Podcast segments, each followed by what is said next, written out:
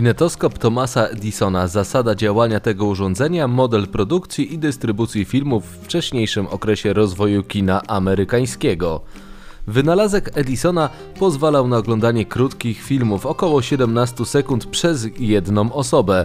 Całość miała postać dużej i niezbyt poręcznej drewnianej skrzyni z okularem, przez który widz mógł oglądać filmy.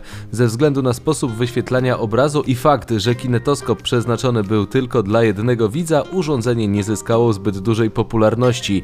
Inną przeszkodą była sama waga kinetoskopu. Według niektórych źródeł ważył około 500 kg. Kinetoskop został opatentowany w 1891 roku. Działał na zasadzie fotoplastykonu stereoskopowych z całych cykli fotograficznych na jednym stanowisku wizualnym, przeznaczony dla jednego widza.